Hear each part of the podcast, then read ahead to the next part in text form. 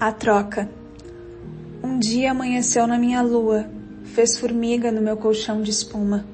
Não havia grito de máquina, nem buzina de gente, só o silêncio barulhento que faz dormir os chinelos.